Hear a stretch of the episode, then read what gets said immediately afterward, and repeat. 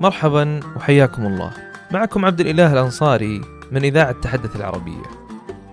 من هنا نريد أن نقول لكل عربي ومقيم في بلاد العرب تحدث العربية.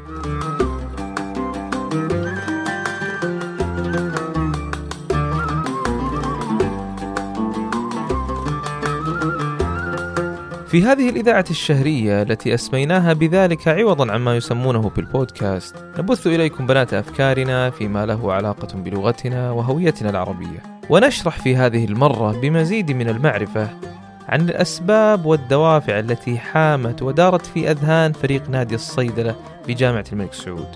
فأعددنا وحضرنا معهم المادة وخرجنا على الملأ لنقول تحدث العربية.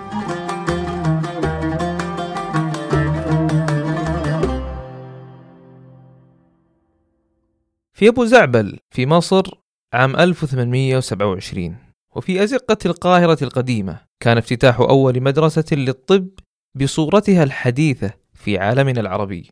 على يد محمد علي باشا. وخلف تأسيس المدرسة نجد قصة مضبوطة لنفتتح حديث هذا اليوم. القصة أن محمد علي انتدب طبيبا فرنسيا اسمه كلود باشا. ليعالج جنوده الذين يعودون من جبهات حروبه التوسعية ولا يجدون العلاج. وأحضر له صفوة طلبة أم الدنيا ليعلمهم مما علمه الله من فنون الطب والصيدلة والعلاج. ومعهم أحضر أفضل مترجمي الفرنسية من بلاد الشام بحكم معرفتهم بها. ليكونوا همزة الوصل بين الطبيب الفرنسي وطلاب مصر النجباء. سأل محمد علي الطبيب كلود باشا بأي لغة ستعلم الطلاب؟ تمعر وجه الفرنسي وبدأ أن السؤال ضغطه قليلا فرد عليه قائلا وهل يمكن أن أدرسهم بغير لغة الفرنسية أصلا؟ وبدأ الطبيب الفرنسي يشرح والمترجمون يترجمون الكلام ويحولونه مباشرة للعربية والطلبة تكتب ذلك من ورائه وكانت النتيجة بطبيعة الحال أن فشلت هذه الدفعة فشلا ذريعا فالمترجمون يفهمون الفرنسية ولكنهم لا يفهمون الطب فأصبحوا يؤدون وظيفة مترجم جوجل اللهم أنهم بشر بدل الشاشة. غضب محمد علي ووجد أن الأموال تصرف بلا مقابل. فما الحل يا أخ كلود؟ كانت الإجابة مشي الطلاب وأحضر للمترجمين الذين يفهمون لغتي لأعلمهم الطب مباشرة ويصبحوا هم الأطباء المنشودين. هكذا ببساطة. حكموا على ابن البلد الذكي الأريب بالفشل في تعلم الطب لأنهم أرادوا أن يعلموه بغير لغته الأم. وكان الحل أن من يتقن لغة المعلم هو فقط من يدرس الطب ويفهمه. لكن الخدمة التي قدمها محمد علي للعرب وقتها هو أنه أجبر هؤلاء المترجمين بعد تعلمهم للطب أن يعكفوا على تعريب المصطلحات والمناهج لا كمترجمين هذه المرة ولغويين بل كأطباء فهموا وعرفوا الصنعة نفسها. قد يقول قائل أن النهضة الأوروبية واكتشافاتها الطبية هو ما حدا بأن تسيطر لغة بعينها على دراسة الطب.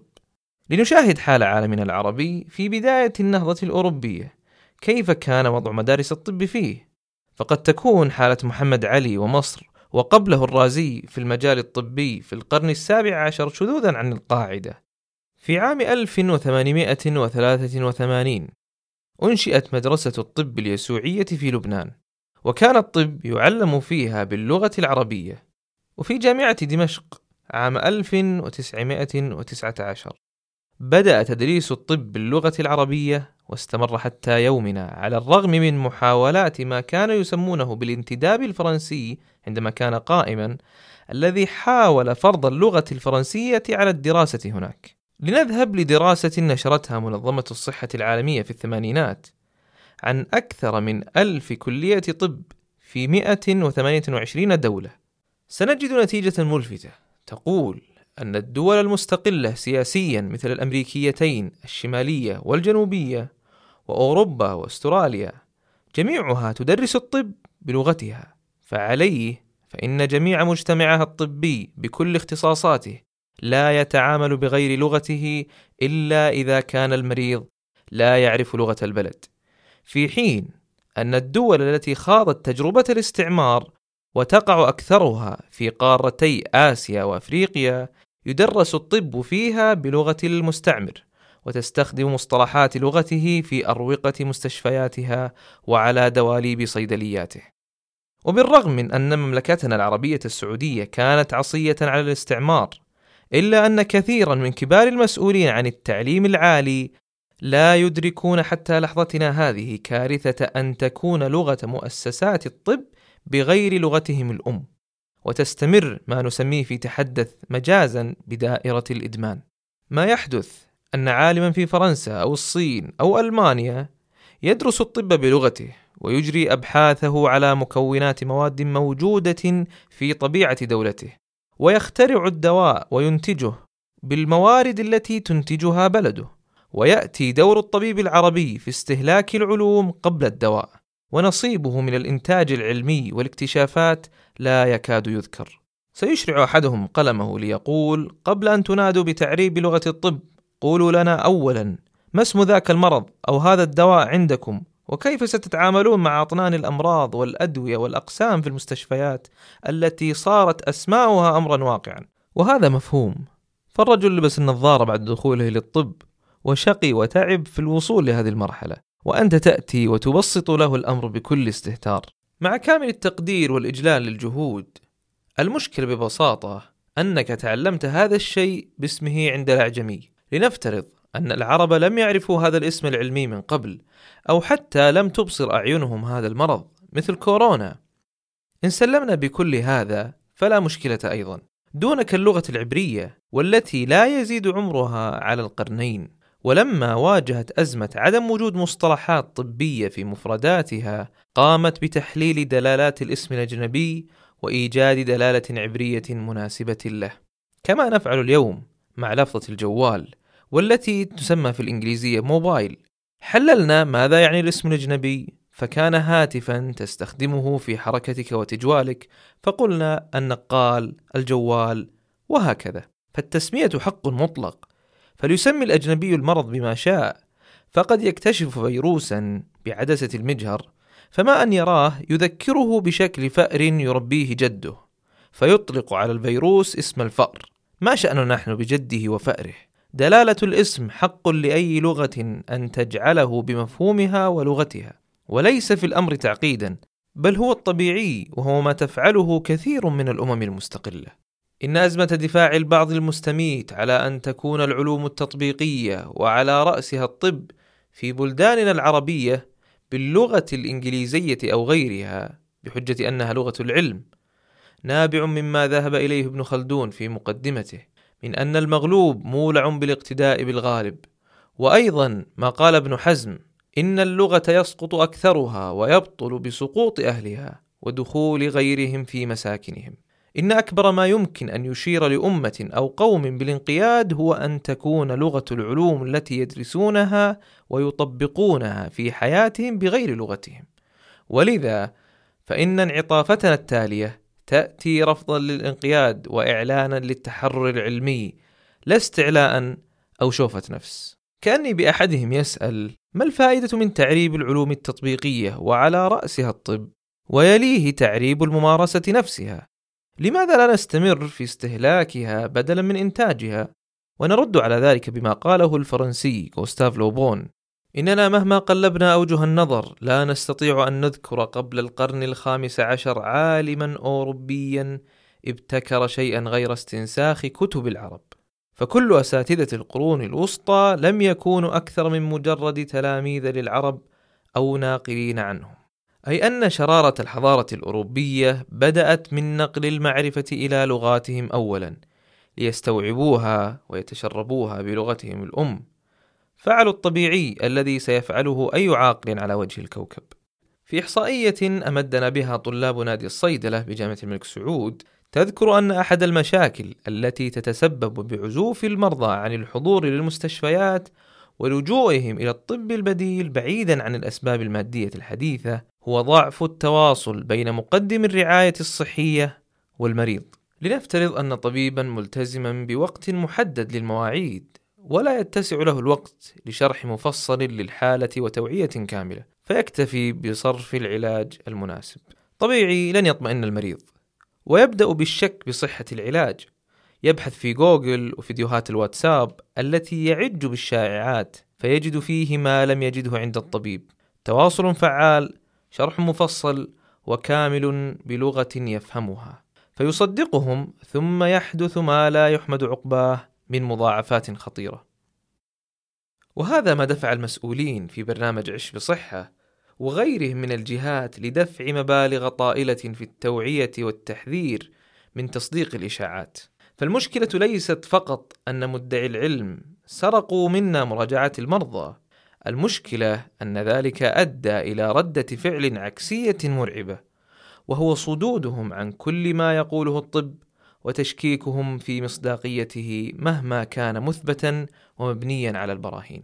لعل هذه المشكلة بسيطة إن قورنت بغيرها من مشاكل استخدام غير العربية في مؤسسات الطب فهي مجرد عرض جانبي للدراسة باللغة الإنجليزية. ولا يمكن أن يترك الأمر لجهل المريض فقط فأغلب الأبحاث والمعلومات الدقيقة والموثوقة صارت حصرا للطلاب والممارسين. ولن يستفيد منها أفراد المجتمع غير المتقنين للغة الإنجليزية. لا تتعجب اذا عزيزي المستمع إذا رأيت وزارات الصحة العربية تنتج مئات المقاطع المرئية لتبسيط مستجدات التعامل مع فيروس كورونا بعربية سلسة وسهلة. لأن المراجع بالإنجليزية وربما لو سأل مراجع عربي أحد الأطباء أو الممارسين في بلده فسيجيبه بما تعلم من ضرورة أخذ ال vaccine أو الالتزام بال quarantine وفي حال شعور ال patient بأي أعراض. وعذرا لو استخدمنا كلمة أعراض بالعربية. أذكر أن أخي سعد وهو المسؤول الأول عن المحتوى لدينا حكى لي يوما قصة أستاذه السوري أنور الحريري عازف الكمان المشهور وعضو الفرقة الماسية مع الموسيقار محمد عبد الوهاب. حكى عن ورم أصابه يوما في الدماغ وكان حينها في مصر. فبعد التحليل والمراجعات جاءه الأطباء وكانوا يتناقشون فوق رأسه باللغة الإنجليزية. وبعدها التفتوا عليه ليلقوا عليه الحكم الأخير فقالوا له نحن مضطرون لاستئصال الورم وسوف نأخذ معه جزءا من قشرة الدماغ ولكنك سوف تفقد كل قدراتك الموسيقية والتوافق بين مسامعك وبين عضلاتك. بحكم المكان الذي يوجد فيه الورم. فقرر العودة لدمشق ومراجعة أطباء بلده الذين يدرسون ويشخصون بالعربية. لعلهم يفيدونه بمخرج أو يعيدون التشخيص على أمل أن لا يفقد موهبته في العزف والموسيقى. فما هي إلا مراجعتين وقد بشره الأطباء بأن لديه زيادة في نشاط إحدى الغدد في منطقة أخرى من جسمه والتي بدورها أدت لظهور الورم في مكان آخر وما كان منهم إلا أن وصفوا له علاجا يخفف من النشاط وبالتالي خف الورم ولم يفقد شيئا. وهنا نأتي لثاني مشكلات أن يكون الطب بغير العربية وهي الصدمة التي تحدث لطالب الطب المستجد الذي درس الرياضيات والأحياء والكيمياء ليدخل كلية الطب فإن لم يقل بيولوجي عدوه هاربا من كهف سحيق.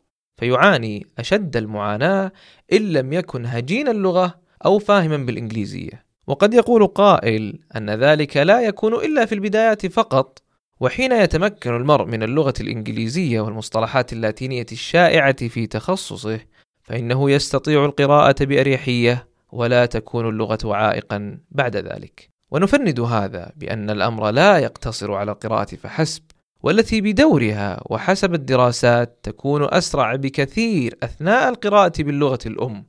لكن الأمر يصل إلى ما هو أبعد فيؤثر على استيعاب السياق الكامل وإدراكه وفهمه لضيق الوقت وهاجس كسب الدرجات وصعوبة طبيعة الاختبارات. هذا يدفع بالكثير إلى الاكتفاء بالحفظ ومحاولة تغطية ما استطاع من المنهج. ولصق ما يعلق في ذهنه على ورق الامتحانات دون إدراك تام للمعنى فيكون بذلك حافظ مش فاهم. في المكان الذي تقوم عليه أرواح بشرية وليس مجالا للتجربة أو الخطأ. توصلت دراسة أجراها مجموعة من المختصين بتكليف من مجمع اللغة الأردني لنتائج باهرة حيث هبطت نسبة الرسوب في مادة الأحياء من 35% عندما كان التدريس باللغة الإنجليزية طبعا إلى 3% فقط عندما درس الطلاب نفس المادة باللغة العربية. وفي دراسة أخرى مدنا بها نادي الصيدلة قامت مجموعة بحثية بدمج اللغتين معا العربية والإنجليزية في مادة علم الأدوية. حيث كان الطلاب يدرسون المحاضرة بشكل مختصر أولا بالعربية ومن ثم يدرسونها مرة أخرى بالإنجليزية ولكن بشكل موسع ورغم أن التجربة كانت على مدار ستة أسابيع فقط إلا أنها لاقت استحسانا كبيرا فالغالبية العظمى اتفقت أن هذا الدمج جعل المادة أكثر سهولة ومتعة وأن هذه التجربة غالبا ما ستساعدهم على اختيار الأدوية المناسبة للمرضى ورصد الأخطاء المتعلقة بوصف الأدوية. لنذهب إلى دراسة أخرى في أحد الباحثين في مصر. أن قرابة 45% من طلاب الطب يترجمون المصطلحات الإنجليزية إلى العربية لتسهيل دراستهم. و70% منهم يفضلون أن يتعلموا كيفية أخذ التاريخ المرضي في سنواتهم التطبيقية باللغة العربية. وبالحديث عن التاريخ المرضي فقد قام مجموعة من الباحثين في جامعة الملك سعود للعلوم الصحية بدراسة تهدف إلى معرفة تأثير أخذ التاريخ المرضي باللغة العربية على ثقة الطلاب. وكشفت أن 31% منهم تتأثر ثقتهم بأنفسهم أثناء ذلك لاعتيادهم على الدراسة بالإنجليزية ومن ثم مقابلتهم لمرضى عرب. ومن هنا نجد أن موضوع اللغة يؤثر على الفهم والإدراك على الصعيد الدراسي. وعلى الوقت والجهد المبذولين في الترجمة ومن ناحية الدرجات كذلك بل وعلى المستوى النفسي والاستعداد لممارسة ما تم تعلمه على أرض الواقع. المشكلة أبدا كما نكرر ليست في دراستنا بالإنجليزية. جذور المشكلة تعود إلى عدم الاستيعاب الكافي لأهمية ممارسة العربية ببساطة. فالعربية ليست محصورة على فصيحها. ولا نسألك هنا أن تسمي البنكرياس بالمعثكلة كما هي في المعاجم. لا نسألك أبدا لغة متفزلكة. نسألك فقط أن تحاول أن تعرب معرفتك لحدها الأدنى بحيث تستطيع أن تجاوب وتشرح بالتفاصيل لمستمع عربي عن معلومة في تخصصك بكل معرفتك دون أن تشعر بأنك لا تعرف كيف تقول ذلك بالعربية فصيحة كانت أو عامية أو بأي لهجة تريدها. من جهة أخرى الولع بغير العربية يصل إلى تداول منسوبي كثير من الجهات الصحية الرسائل فيما بينهم بالإنجليزية حتى ولو كان موضوعها إداريا أو تنسيقيا. حين نعود بالتاريخ إلى العصر العباسي نجد أن الشرارات التي أشعلت عصر نقل العلوم اليونانية والهندية والفارسية إلى اللغة العربية كانت مرض المنصور واستدعاء أطباء من نيسابور لعلاجه. هل نحتاج إلى أن يمرض منصور آخر أو يحدث أمر جلل لنبدأ بتعريب العلوم ونستوعب أهمية تعريبها؟ لنأتي على آخر فكرة تطرح في هذا الموضوع الطويل وهي واحدة من أهم الحجج التي يسوقها المنافحون عن تغريب الطب وعلومه وممارساته. لجأنا للشام والتي يدرس أطباؤها منذ قرون الطب بالعربية وبحثنا عن نتائج الأطباء السوريين في امتحان المجلس التعليمي للأطباء الأجانب وهو امتحان تعقده الولايات المتحدة الأمريكية عدة مرات كل عام ويتقدم إليه في كل مرة نحو عشرة آلاف طبيب من مختلف أنحاء العالم. ومن يجتازه يحق له العمل أو الدراسة الطبية العليا في الولايات المتحدة الأمريكية. اكتشفنا أن مستوى الأطباء السوريين لا يقل في هذا الامتحان عن مستوى زملائهم الأطباء من مختلف أنحاء العالم وننبه السامع إلى أن هذا الامتحان يعقد باللغة الإنجليزية أي أن تعلم الطب باللغة العربية لم يكن عائقا أمام الأطباء السوريين يحول دون أدائهم للامتحان واجتيازهم له بنجاح. الواقع أن تدريس الطب في البلاد العربية بلغات أجنبية هو هزيمة نفسية أولا، خاصة إذا علمنا أن الطالب عند تخرجه لا يملك في الغالب أن يكتب صفحة واحدة باللغة الإنجليزية دون أن يرتكب العديد من الأخطاء، كما نجده يتجنب الحوار والمناقشة لضعف لغته، ذلك لأنه يدرس بلغة إنجليزية ضعيفة هي هجين من اللغتين العربية أو الإنجليزية.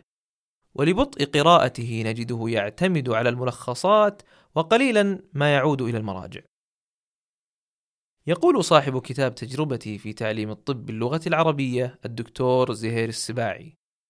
إنه يوجد في العالم العربي نحو تسعين كلية طب منها 78 كلية تدرس باللغة الإنجليزية وست كليات تدرس باللغة الفرنسية وخمسة فقط تدرس باللغة العربية. يذكر الدكتور في ثنايا الكتاب أنه دعي لحضور بعض المحاضرات في كلية الطب بجامعة دمشق واستمع إلى محاضرات تلقى باللغة العربية فوجد الطلبة والأساتذة يتحاورون ويتناقشون بطلاقة واضحة وبحيوية بالغة. ووجد المحاضر قادرا على التعبير عن نفسه بلغة عربية سليمة. يظن بعضهم أن تعليم الطب باللغة العربية في سوريا أدى إلى تدني مستواه وهم لا يقولون هذا عن إسرائيل التي تعلم الطب باللغة العبرية. ترى لماذا تتعلم كل أمة متحضرة الطب بلغتها إلا نحن؟ هذا ما يفعل السويديون، النرويجيون، الهولنديون، حتى دولة الاحتلال أحيت لغتها العبرية من العدم، وأصبحت تدرس بها كل العلوم في جامعاتها. وطلبة الطب في كل هذه الدول يتقنون لغة أجنبية أو أكثر. خلاصة القول: أن معضلة تعريب دراسة الطب وتطبيقاته المختلفة ليست نابعة من فقر اللغة أو صعوبة في وضع المناهج وتحويل المصطلحات من اللاتينية للعربية، بل نابعة من الرغبة ذاتها والرفض أو الخجل من استخدام العربية. فإن تغلبنا على هذا فما دونه هين. كنا نقول ونقول دائما: كثير من الأمور سترجع إلى نصابها، وكثير من الأمور ستوضع في حجمها الحقيقي فقط عندما نتحدث العربية. في أمان الله.